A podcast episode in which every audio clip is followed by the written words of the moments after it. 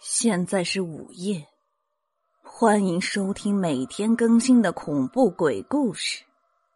你好，我是你们的声音主播阡陌嫣然。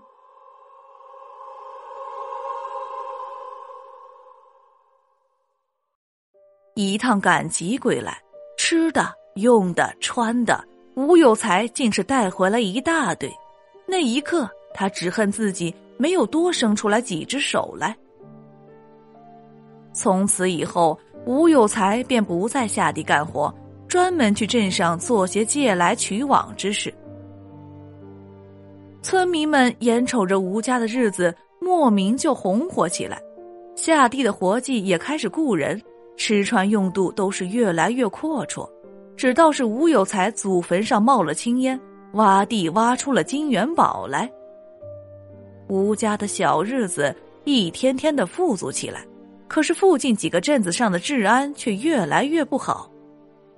几乎镇上所有的店铺都被小偷光顾过，虽然官府也下大力度去查案，布下了天罗地网，可是那小偷却如隐了形一般，东西照样少，贼人的一丝蛛丝马迹也寻不到。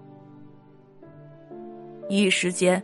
镇子上的生意人都人心惶惶，有人传言是妖魅作祟，百姓们也是深信不疑。这种案子只叫县大老爷头疼不已。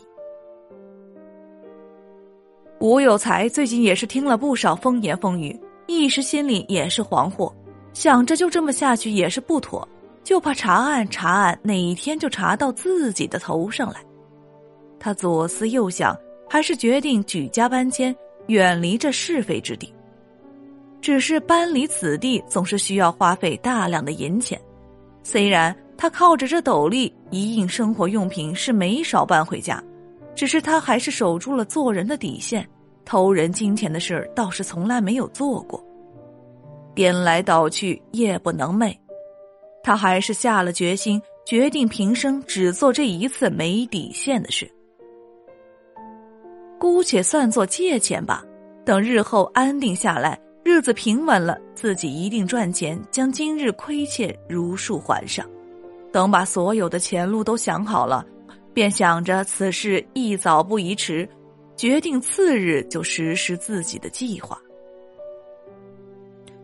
日上三竿，吴有才正在吃早饭，忽然听得墙外一阵敲锣打鼓的乐器声传来。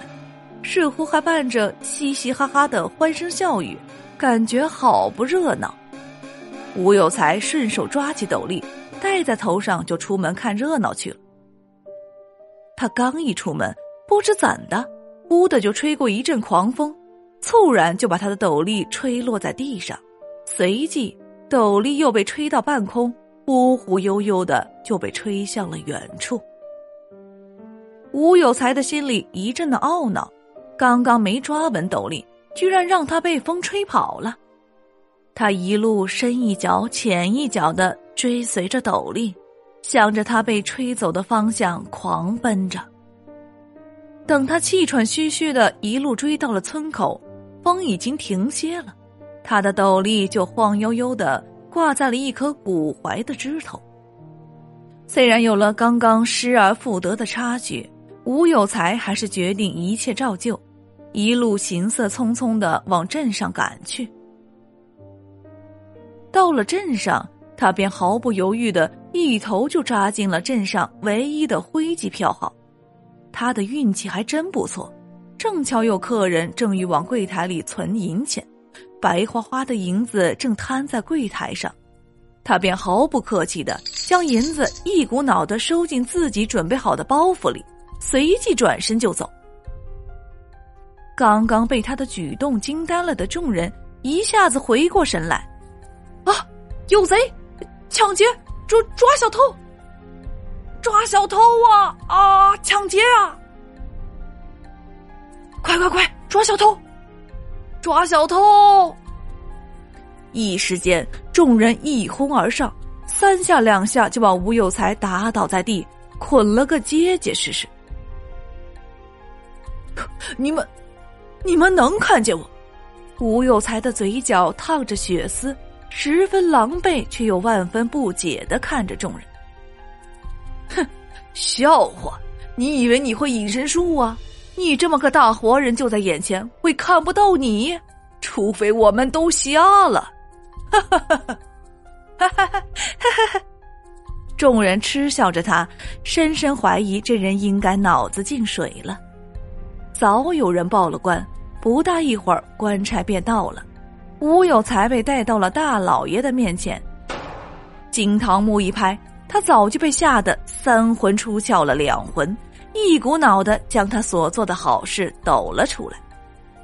总归他还没有犯下大奸大恶之事，但是几年的牢狱之灾是免不了了。夜里，他正睡在冷冰冰的泥地上。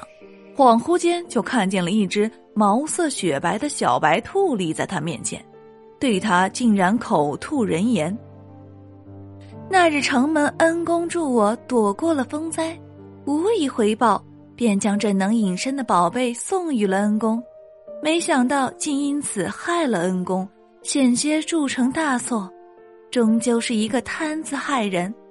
恩公只管在此好好改造。”洗心革面，重新做人，你的家人会好好的等你回来。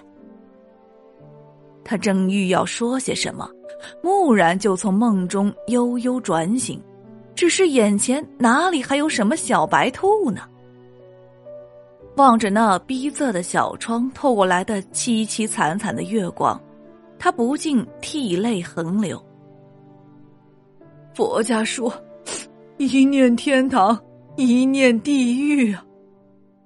唉，善恶终有报，天道好轮回。不信抬头看，苍天饶过谁呀？